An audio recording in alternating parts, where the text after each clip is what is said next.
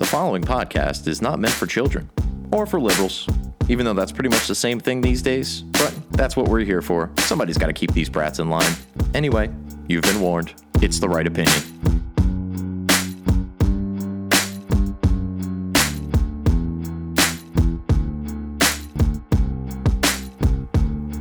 These days, our media's either incompetent or malevolent. They don't believe in heaven, but they acting like they heaven sent.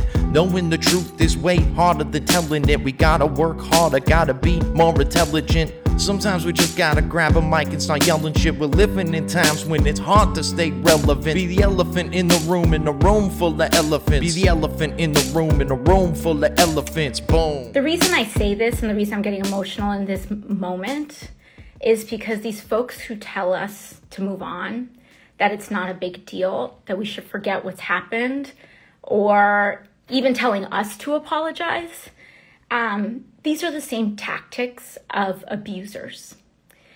And um, I'm a survivor of sexual assault. Um, and I haven't told many people that in my life.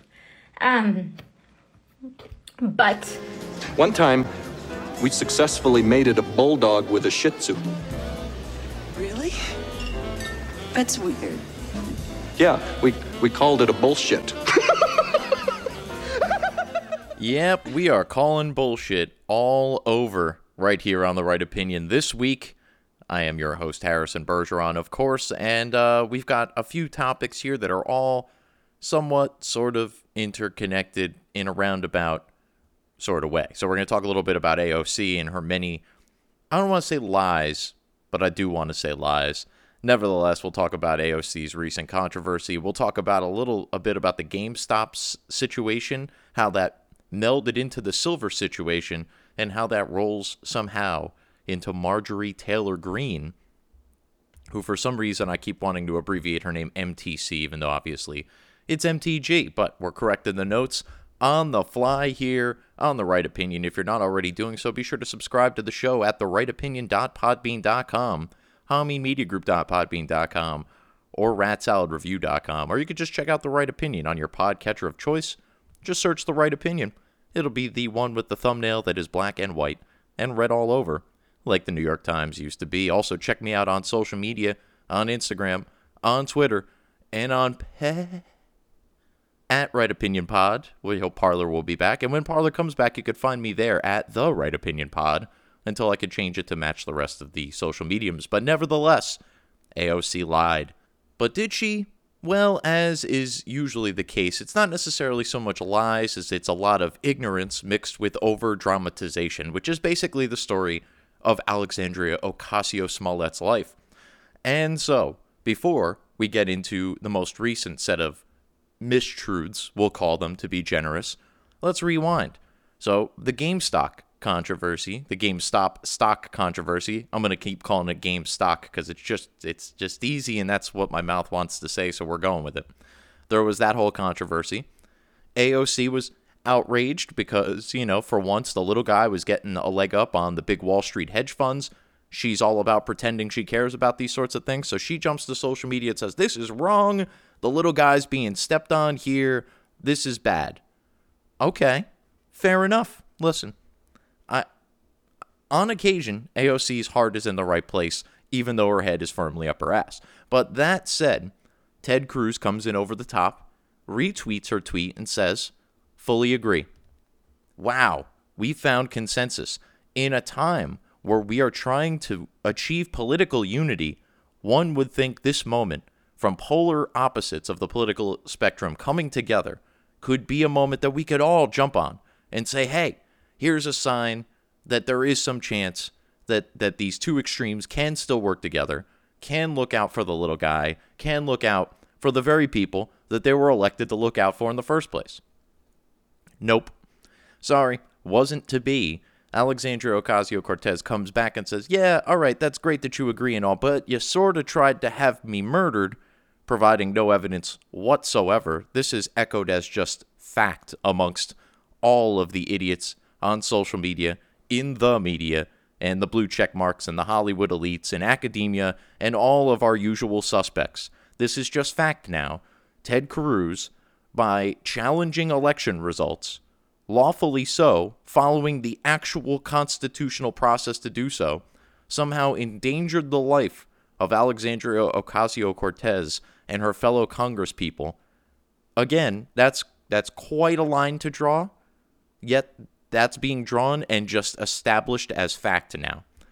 We will talk a little bit more about media manipulation as this program continues. So, like I said, AOC said something good. Ted Cruz agreed. She accused him of murder. Okay, that's where we found ourselves when AOC sat down in front of Instagram Live and did a 90 minute diatribe where she explained her harrowing experience uh, of the near death experience that she proclaims it to be on January 6th while she was around the Capitol, I guess. Now, it is important to note at no point during this diatribe does she actually say she was in the Capitol building.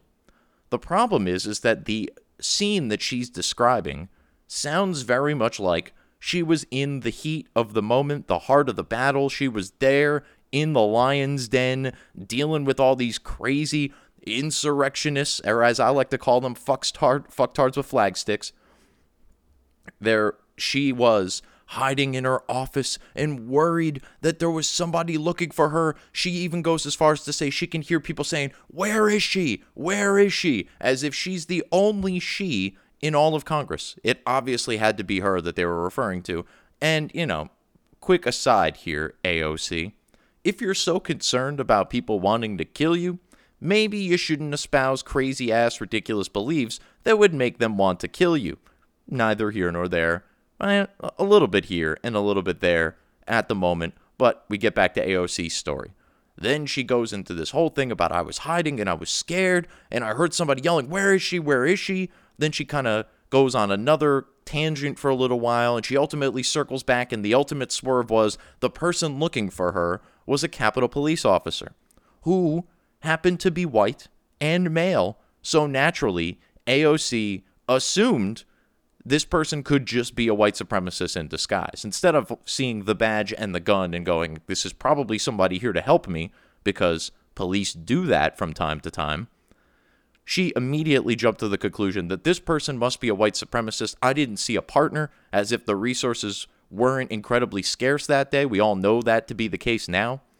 But she assumed, because this white male showed up in her office, he had to have been one of the insurrectionists, one of the white supremacists, of which I assume she thinks both are the exact same thing because anybody who disagrees with her is probably in her mind some sort of Nazi white supremacist insurrectionist murderer type.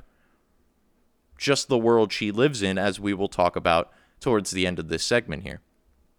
So, she goes on to describe this awful experience and how scared and petrified she was. Well, it turns out like I said, while it sounds like she's strongly implying she is in the Capitol building where the quote unquote insurrectionists, or uh, once again, as I like to call them, fucktards with flagsticks, were, what they were only ever in the actual Capitol building.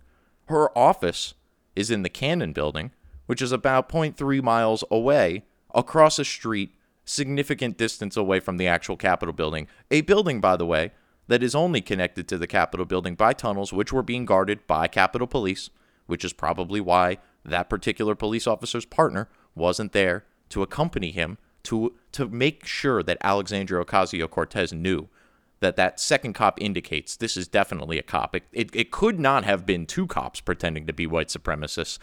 Only in a situation where two cops arrive do they vouch for one another and ensure somehow that neither of them are white supremacists, despite the fact they both may have very well been white and male, which I'm sure triggers Alexandria very much.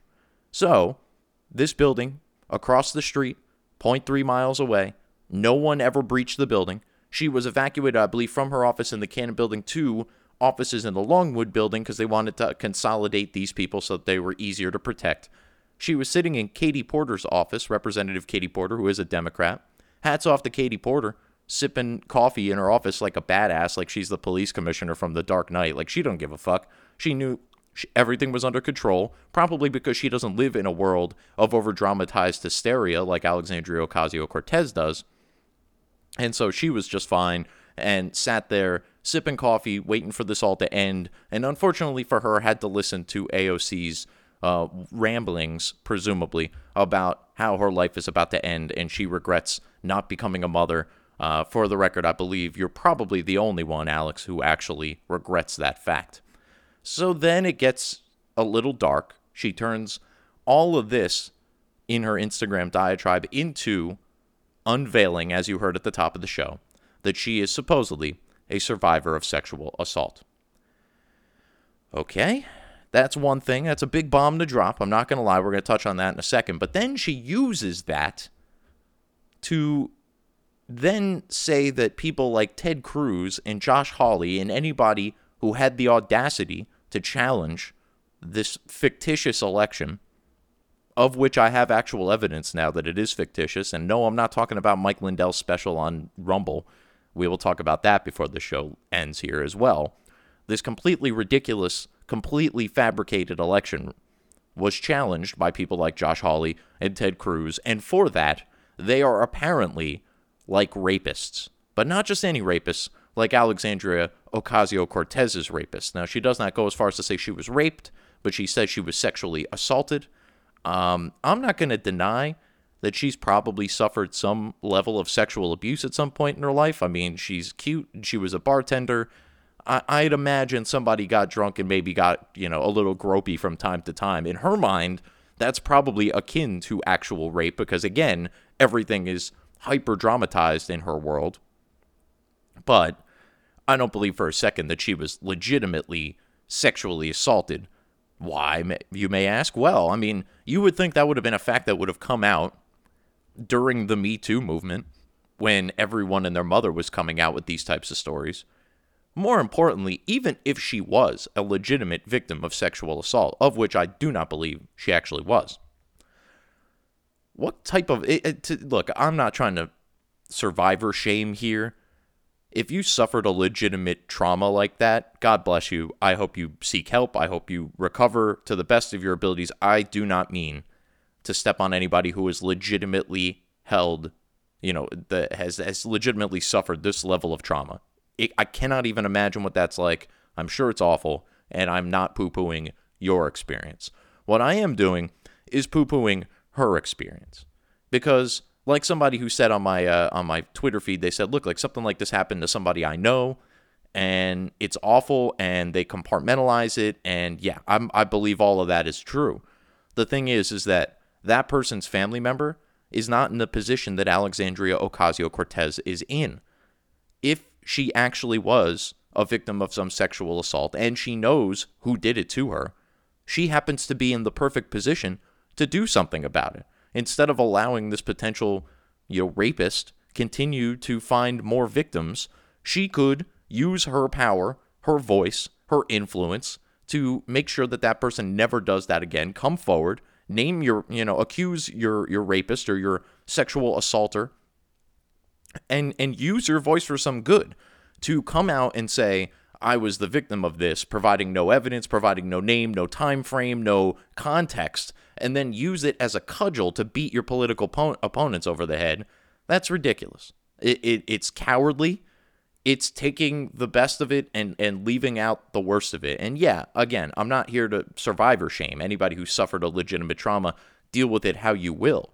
But it's one thing to suffer trauma and to try to live with that trauma. It's another thing to drape yourself in it and make it your identity, which is exactly what this woman has done her entire life. She's she lives in a world where she's the victim of racism, yet somehow this world propelled her from behind the bar at her local taqueria to Congress as a woman of color. She lives in a world where she's the victim of sexism, yet somehow this world that is so victimizing her on the basis of sexism puts her on the cover of magazines and gives her access to jewelry and outfits that are worth more than some of our cars. She's the victim of capitalism. But when it came time to ask for a raise in Congress after her first year, who couldn't get her hand up fast enough to say that she deserves a raise? Alexandria Ocasio Cortez. Now, granted, that's not exactly capitalism, but she's certainly not shying away from acquiring wealth, which is really weird, being that she is pretty much a communist and would want you to do so if you were in that position, but not her. Standards for you, not for her. She's a victim of a quote insurrection that was so serious that her colleague was just sitting around like a boss, sipping coffee, waiting for it to all end in a building across the street from the actual insurrection. And now, of course, she's the victim of a sexual assault that she sat, just sat idly by during the Me Too era and just allowed all of that to just wash over until she had a moment to where standing out as a sexual assault victim is sort of unique and will actually give her more attention than usual, like she fucking needs it. And now, here she is in a position where she can actually do something about it, right? If she was raped or sexually assaulted in any serious way and she's aware of who did it to her, speak up. Say something. If you're if you're going to use this as a cudgel to beat your opponents over the head with, even though they had nothing to do with it and they have no idea that you were, as you said, you didn't tell many people. So it's not like they knew you were an abuse victim and they were, you know, nudging you to apologize for accusing them of murder, by the way, which you should apologize for accusing them of murder because none of them had tried to have you murdered. And rest assured, if they tried to have you murdered, they probably would have been successful. Again, you're not all that bright. Her entire life, her entire existence, is her being the victim of crimes that are not only not happening, but she herself is evidence that they are not happening, as I just laid out there with the racism, the sexism, the capitalism, the insurrection, and the sexual assault. She is not the supposed sexual assault at that.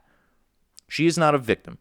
She is the product of a system that is quite obviously not systematically racist, not in any way predatorily sexist, not as a whole anyway. Certainly, obviously, there will always be bad elements, particularly within free societies, if that's even what we want to call ourselves these days. But the fact that she continues to play the victim card while she's making $174,000 a year living in a ridiculous penthouse sort of suite in DC, living the good life, right, you know, on magazine covers, riding in private limos and all this sort of stuff, pretending that capitalism is so evil and that money is the root of every of all evil. Meanwhile, she just sits there, collects and collects, soaks up all the attention, and spits out complete and utter nonsense about how she's the victim of a system that has propelled her to stardom. It's insane. Anyway, that's about it for Alexandria Ocasio Cortez for now. Um, that was for you, Dusty. Dusty needed a good rant about AOC and her her lies or her mistruths or honestly lies imply that you're smart enough to know the truth and then to say something else. I don't know that she's smart enough to know the truth in the first place. I believe whereas some people live in a world where it, you know everything is is is seen through the lens of rose-colored glasses her lens is seen through fire glasses where everything is on fire at all times and unless she is yelling and screaming at the top of her lungs at all times, she is not doing enough to put out the fire. When in actuality, she's just a fire breathing dragon and everything's on fire because of people like her. All right, let's move on. I mentioned it before the game stock, GameStop stock controversy, all of this no- nonsense. All right, so I have to be perfectly clear about this before I get into this. I am not in any way, shape, or form providing you with any sort of financial advice whatsoever. Do not, under any circumstances, make any investments based on anything you hear on this podcast today, point blank, period. We good? All right. That said, what happened with this GameStop thing? So, if you guys listen to a lot of podcasts, I'm sure you've had this explained to you ad nauseum. For those of you who don't know what the hell happened here, I'm going to give you a brief synopsis of what exactly happened some of the terminology you might be hearing both in the financial sector and on the Reddit boards. Here we go GameStop. Well, a little while ago, there was a shift in ownership at GameStop. One of the owners, I believe, had something to do with Chewy. In fact, I believe he is the CEO of Chewy. They provide pets, you know, supplies and all that sort of stuff through the mail, a la like the Amazon model. GameStop instead of having brick and mortar stores like it has is is running into the problem of basically video games are not being sold in hard copy anymore, or at least not as frequently. You can just buy them and download them directly to your account on your game system, and you don't need to go out and buy a physical disc anymore. That has hurt GameStop to some extent. So rather than maintain these brick and mortar stores, the CEO came in and decided that he kind of wants to push them more towards an online model, which is really where everything's going anyway. Problem is is that going into a strictly online model pushes you into basically the Amazon market. And going up against Amazon in that realm, it's an uphill battle. As a result of those decisions, many people on Wall Street decided to short the stock of GameStop, saying say, saying basically GameStop had a bit of a bump here because of the pandemic. A lot of people were buying stuff through GameStop.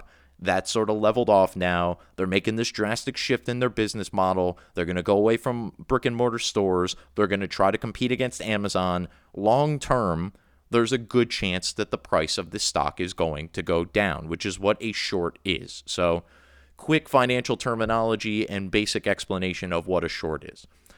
Basically, shorting a stock is betting that a month from now, two months from now, three months from now, a particular stock will have a particular price. I know that's incredibly vague. Here's an example. And I'm going to try to use some numbers that were similar to what actually happened here. GameStop. GameStop, early on in all this, was selling for about $5 a share. If I wanted to short that stock, essentially what I would do is buy the rights to borrow that stock. So I pay a dollar to you to borrow your GameStop stock at $5 a share. Part of my agreement with you is that after a month's time, I will give you your share back at whatever value it may be. You will get one share of GameStop back plus the brokerage fee, which is that dollar that I'm giving you to borrow the stock in the first place. Because I think the stock price is going to go down, what I do is I immediately, once I borrow the stock from you, sell the stock. Now I've got my $5 in my pocket. I'm down a dollar because I paid you that dollar for the brokerage fee, but I think the price of the stock is going to go down to, let's say, $3. So right before I need to give you back your share, I buy back a share of GameStop at $3, give that to you.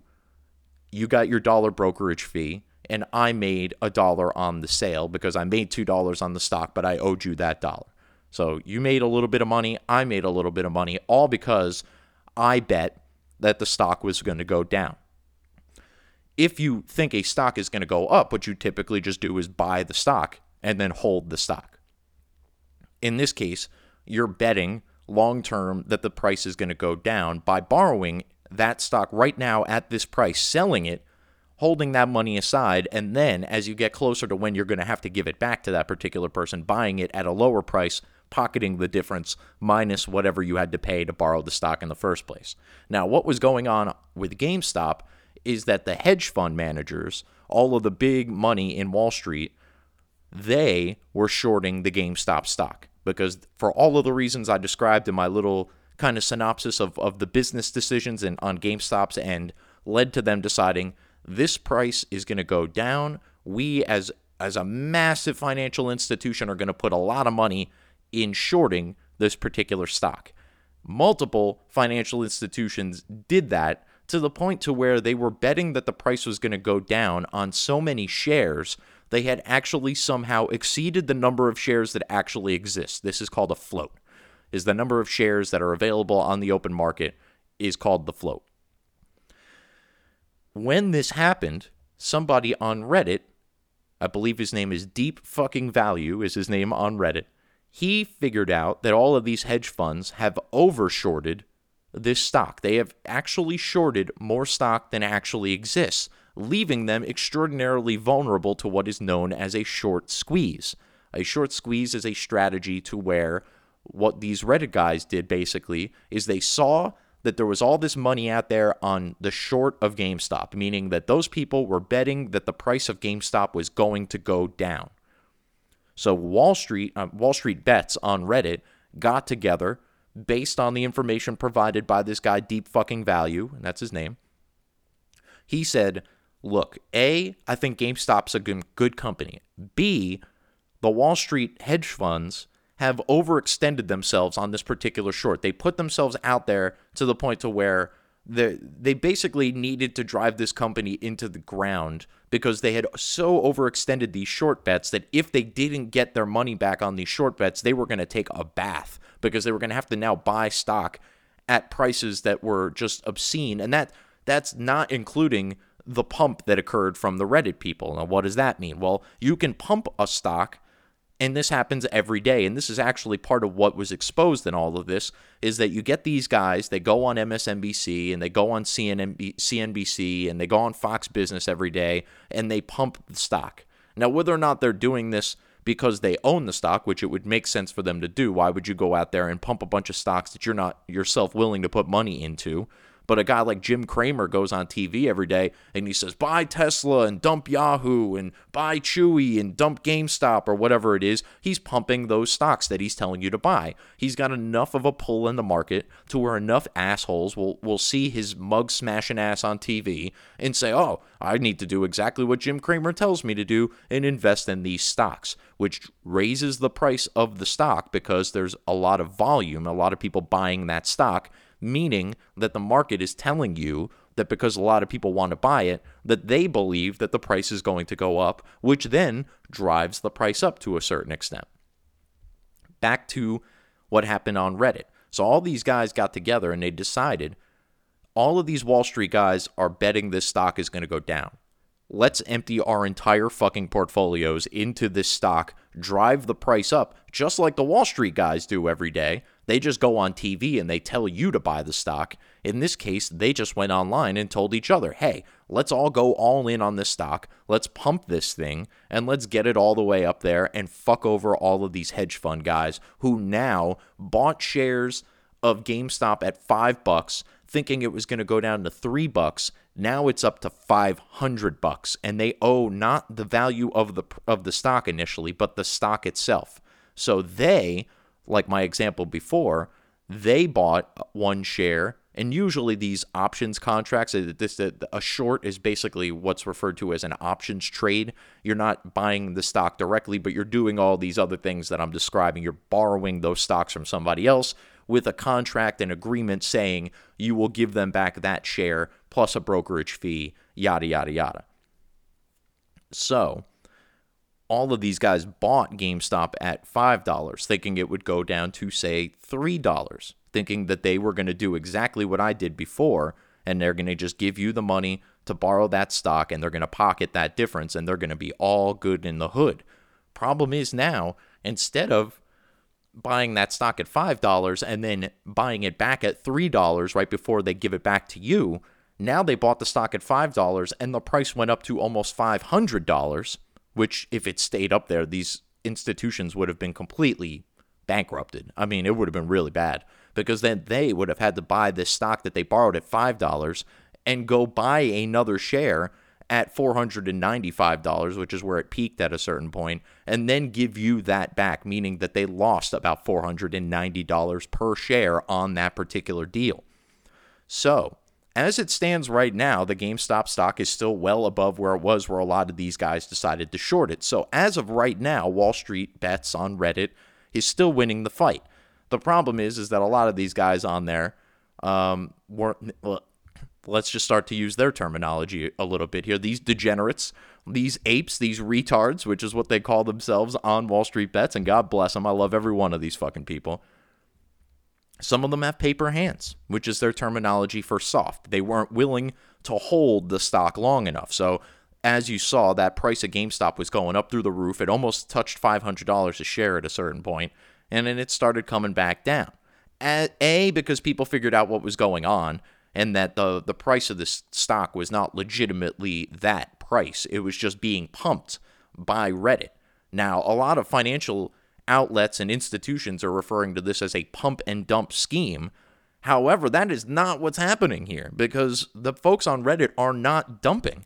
They are pumping and then they have what they like to refer to as diamond hands, which means that they are they have strong enough hands to just keep holding the stock no matter what. I have a good friend of mine who found out all this stuff was going on, bought a bunch of shares of GameStop at $350 a share, knowing goddamn well that he wasn't going to make his money back on it. He looked me right in the eye and he said, Harrison, I've got diamond hands, brother. and I started cracking up because he knew. He knew exactly what he was doing. He bought into this to help the cause, knowing he was going to take a bath on this. And he says, I'm never selling these shares. And he probably won't. And by the time he does, it may not be worth anything anyway. But that's what these guys were doing is that they weren't pumping and dumping so that they could make themselves a lot of money. They were pumping and holding, ensuring that the Wall Street guys are going to take a bath on this, which they still are as of right now. Now, I say all of that to say this is that, and, and this is sort of why I'm happy I don't put out episodes every day because I might have missed this angle of this. Shortly after the GameStop phenomenon broke out, obviously some of these companies, particularly Melvin Capital, who was the company that was really heavy into the short on GameStop, they GameStop stock. God, keep doing it. Uh, I warned you. I told you um, because they were the company that really took a big bath on this. Also, Citadel was another one of these big hedge fund firms that that was heavily invested in all of this. They just got what I think. I think they just managed to get their money back in all of this without really breaking a sweat, exposing again that the market is just perpetually being manipulated by people who have the power to manipulate the market. And, you know, they say it takes money to make money. These guys have maximized that to the nth degree.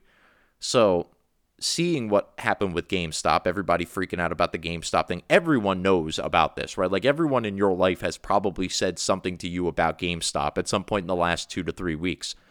Now, what ended up happening is that all of these hedge funds actually have extraordinarily large holdings in precious metals.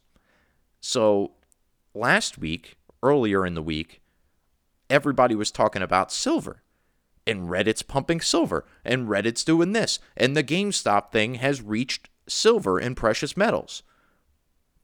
That's not what happened. I'm going to read you a few headlines here, as a matter of fact. A few headlines from some of the big, um, you know, firms out there. Bloomberg, or big, big uh, outlets out there, rather. Bloomberg reports silver is the latest market hit by Reddit day trader frenzy. Yahoo reports silver prices hit highest since 2013 as Reddit army turns to commodities.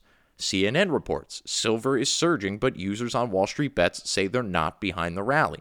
Not that they're not behind it, they just say that they're not behind it. GameStop investor battle moves on to silver as prices surge. That was the BBC. So you're seeing a trend here, yes? The mainstream media is telling you that the same guys that were behind the Wall Street bets GameStop thing are now doing the same with silver. The problem? Well, if you go on Reddit and you go on Wall Street Bets, no one is pumping silver on that website. No one. As a matter of fact, you will see several posts where people are mocking this whole idea, saying, Is this how you buy silver? showing screenshots of them buying more GameStop. The markets have been manipulated yet again. The Wall Street people use the mainstream media, or perhaps the mainstream media volunteered to do this for the Wall Street people, and just said, we're going to pretend that all of these game guys, GameStop guys, all these Reddit guys are doing the same thing with silver, which is going to artificially inflate the price of silver, which the hedge funds happen to have large shares in. I believe it was Citadel Capital happens to have like 6 million shares of silver. And then as the price started to go up, because people caught wind of this, thinking, oh, this is the next GameStop, I got to get in on this. Everybody starts buying silver. The price of silver goes up, a legitimate pump. And then, if they wanted to, and I don't know if they did or if they haven't yet, but uh, these these big companies can now dump that silver, drive that price back down to probably lower than where it was before, and make their profit to cover their losses on the GameStop shorts. Why is the silver story so important? Because the media artificially pumped silver into the minds of the American investor to the point to where the stock of silver rose artificially and resulted in all of these Wall Street guys potentially getting a lot of their money back, if not making some money on the deal. And at no point in time were the Reddit people pumping silver. There was one guy who made a post that said like, "Hey, silver's going to go for 25 bucks to a 1000 bucks, which is absurd. It's not fucking Bitcoin, and even that was absurd when it happened, and it happens once in a bajillion times with any particular commodity. Immediately after that article was posted on Reddit, a million people came in over the top and said, No, this is stupid. Silver's not going to go blast into the moon like all these other things that we're hoping we can get driving to the moon. Not to mention, all of these hedge funds happen to have large shares in silver, so we'll only be helping the very people that we're trying to hurt. So Reddit was not pushing silver. The media was pushing that Reddit was pushing silver. Which brings me, of course, to Marjorie Taylor Greene. How do you make that leap? Well, the media is artificially pumping Mar- Marjorie Taylor Greene and artificially increasing her value. She is not in any way, shape, or form a mainstream representative of the Republican Party. But if you listen to the media, they're telling you that the GOP is all in on Marjorie Taylor Greene. That is simply not the case. Cocaine Mitch himself came out and referred to her ideologies as a cancer in the party, amongst many other people basically telling her, you know, that you you need to you need to walk back some of this stuff that you said before you were in Congress, which she did. Which, if that doesn't prove that she's as phony as the rest of them, I don't know what does. The stereotypical mea culpa in politics is the most transparent thing that happens. This is why I love Trump because he wouldn't apologize. And even though he probably should have been sorry about some of the things that he said, does anyone believe these people when they apologize anymore? And if you do, good lord, do I have some snake oil to sell you? It's unfathomable. So Marjorie Taylor Greene is some loony from Georgia. She believes a lot of really crazy stuff, Jewish space lasers and all sorts of stuff. I mean, like frankly, I, you guys know I like a good conspiracy theory and there might be certainly some sketchy details about some of the events that she's talked about, but to to be as open and honest about the way that she feels about some of these things and and frankly even some of the fringy folks that I know will tell you some of the nonsense she was spewing is precisely that nonsense. Um, but that said, she said all of these things before she entered Congress. This is why we have elections. I'm sorry.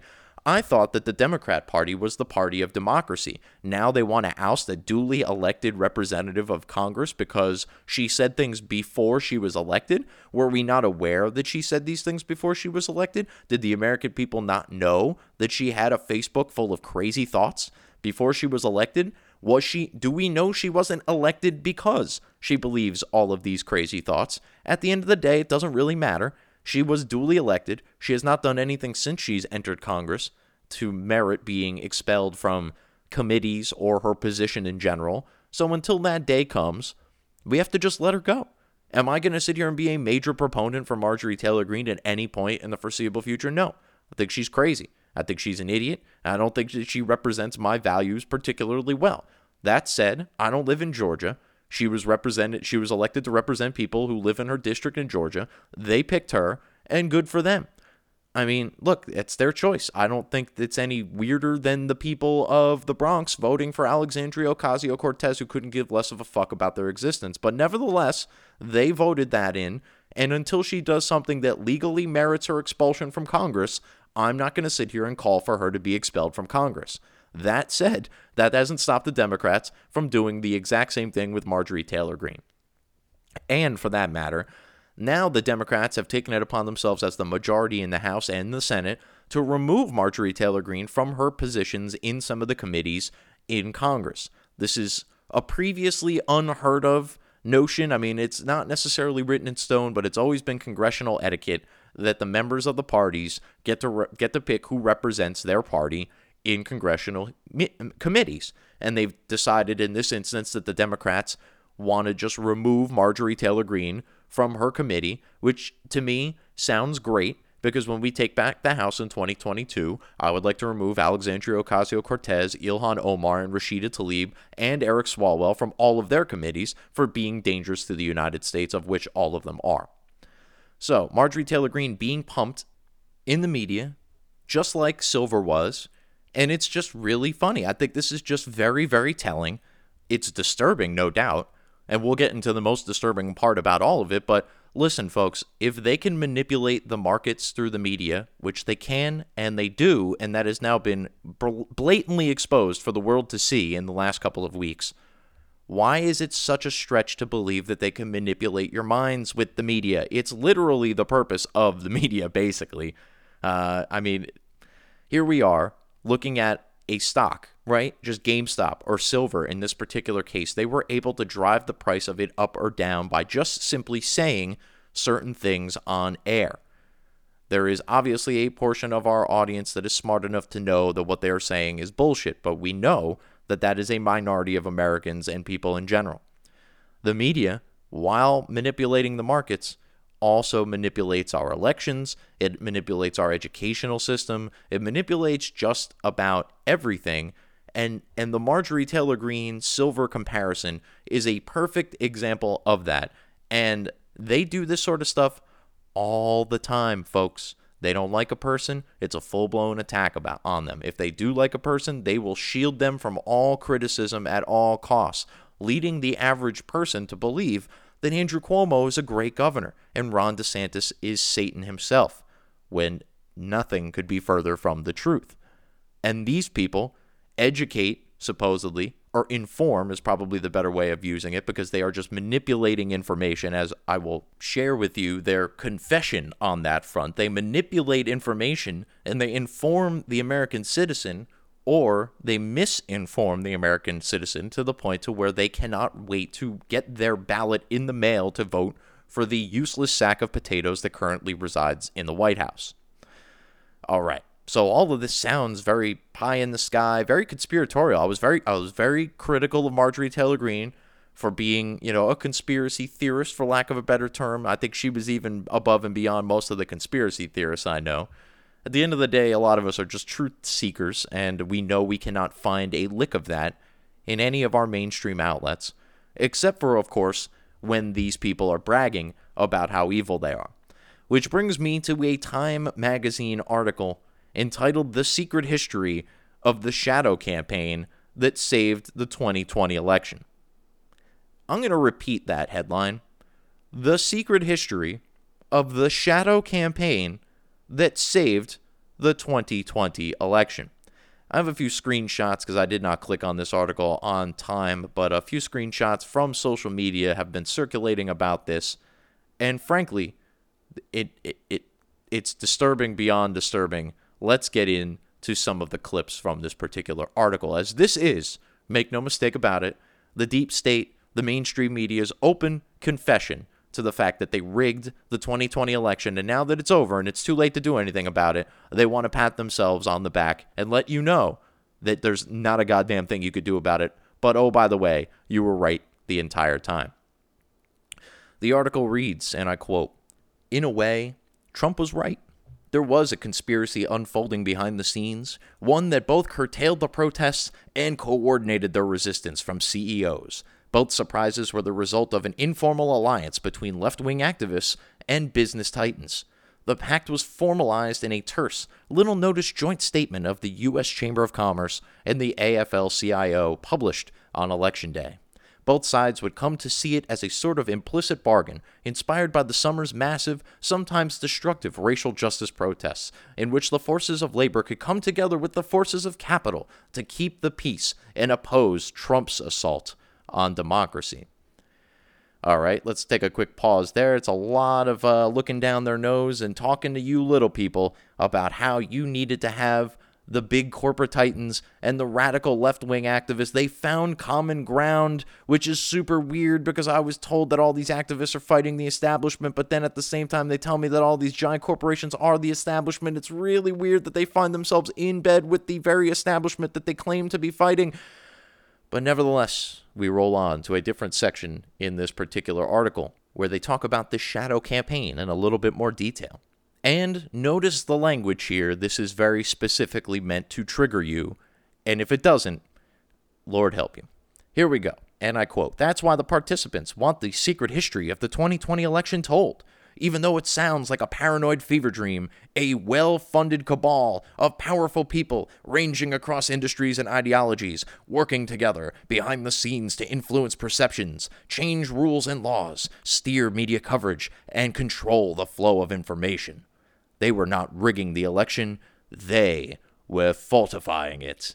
And they believe the public needs to understand the system's fragility in order to ensure that democracy in America endures. End quote. Wow. All right. Well, let's start from the top here. While the participants want the secret history of the 2020 election told, even though it sounds like a paranoid fever dream. So, hey, all of you lunatics out there, yes, even including the fucktards with the flag sticks who thought that this election was stolen from you, you were right. Here's their confession a well funded cabal of powerful people ranging across industries and, t- in, in ideologies, working together behind the scenes to influence perceptions, change rules and laws, steer media coverage, and control the flow of information. Seriously, is that not exactly what I've been telling you here for months on end, if not a year at this point? I did start this, I started this show on November 3rd, 2000 and 19. So I remember vividly telling you, going all the way back to then, that the media is manipulating you in the same way that it manipulated the stock market in favor of silver and Citadel and Melvin Capital and all of the hedgies out there. Here we are with the media not only openly manipulating you into voting for the useless sack of potatoes that currently resides in the White House, but now fucking telling you, yes, we did this. Yes, all of the things that the radical right wingers that we painted as Nazis told you, it's actually true. We did change rules and laws. We did steer media coverage away from things like the Hunter Biden story, and we did control the flow of information using broadcast television and social media. They did it. Who? The well funded cabal of powerful people ranging across industries and ideologies. That's who. The media, academia, Hollywood, big tech, the blue check marks, the Twitter libs, the athletes, all of these people are out here just doing exactly what they're now telling you. It's too late to do anything about it now, so let's write our confession and backpat ourselves on the pages of Time magazine. They were not rigging the election, they were fortifying it. What in the ever living fuck does that mean to any sane, rational person other than, haha, we cheated, ain't nothing you could do about it now, fuck you? And then they say that they believe that the public needs to understand the system's fragility in order to ensure that democracy in America endures. Gee, you mean like having issues with mail in ballot- balloting months before we decided to do this? You mean like having issues with people being able to vote without presenting some form of ID? You mean issues like ballot harvesting where people could just willy nilly go around collect votes from people and hey, if they happen to know that old Fred Thompson at the end of the street's going to vote for Donald Trump, they could just throw his ballot in the garbage? that sort of fragility to our democratic system, which isn't really a democratic system, but neither here nor there at the moment. It's based on the same fucking principles for the most part. They were fortifying the election. Can you imagine if Donald Trump took any sort of measures to influence the election on any serious scale and he came out and looked at the camera and said, "I'm not I'm not rigging the election. I'm simply fortifying it."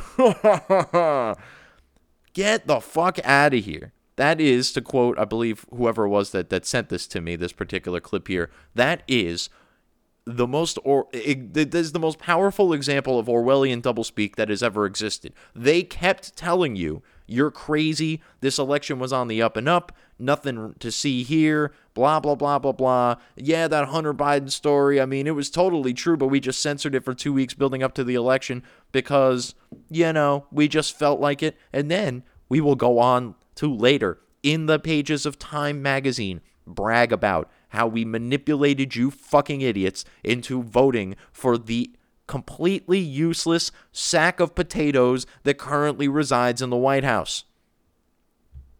AOC can lie about everything under the sun, but real stories about the vice president became, who, becoming president, former vice president who then became president's son, who still, by the way, has shares or ownership in that business partnership he had with the Chinese fucking government. The guy.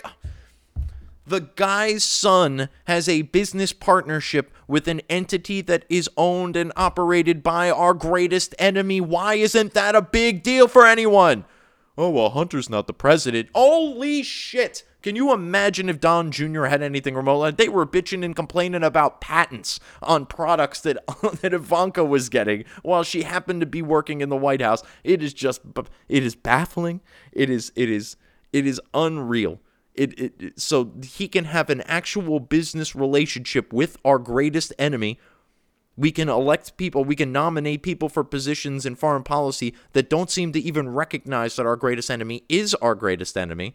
And and all of that's just fine. But Donald Trump's tweets were mean, so we needed to get rid of him despite the fact that he was the first president in 40 years not to start a new war. And by the way, signed a litany of peace deals across the Middle East, something we were told could never be done without the agreement of Palestine. He just completely ignored Palestine, and poof, who knew? Things could actually get done in the Middle East. Now we're just going to kowtow to China. We're not going to hold them accountable at all for the fucking virus that they sent over here. And make no mistake about it, they fucking sent it here, come one way or another. They certainly were smart enough to stop travel within China, but didn't seem to be bothered at all about people traveling out of China. Why do you think that is? It's pretty fucking weird. Mostly because they knew that the World Health Organization would run cover for them, and then Joe Biden ultimately would get elected and then run back into the arms of that corrupt organization because corruption seems to be like a magnet for Joe Biden. Anywhere it is, he seems to just find himself there shortly thereafter. Even though he's somehow too dumb to even understand where he is. He is somehow so in, embedded in this system that it is just now operating almost autonomously around him as he just reaps the benefits of it, particularly 10% for the big guy.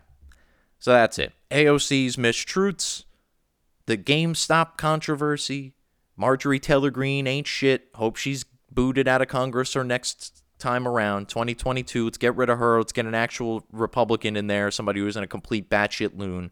But that said, I don't want her removed until she does anything stupid. She was duly elected, not by me, by the people of her of her district, and they have the right to elect lunatics if they want, the same way that the people in the Bronx do, and the people in San Francisco, for that matter.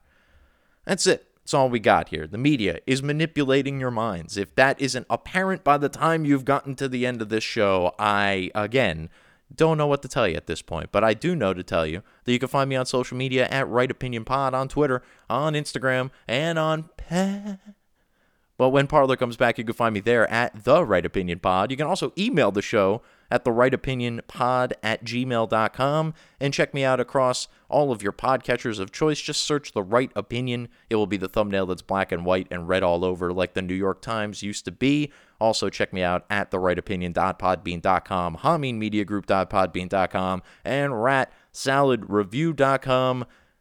And that brings me to the point of the show where I have to remind you that opinions are like assholes. Everybody's got one, but this asshole has the right opinion, and you can only get it right here on the Right Opinion Podcast. I'm Harrison Bergeron, and I'll talk to y'all next time. Peace. Be the elephant in the room in a room full of elephants. Be the elephant in the room in a room full of elephants. Boom.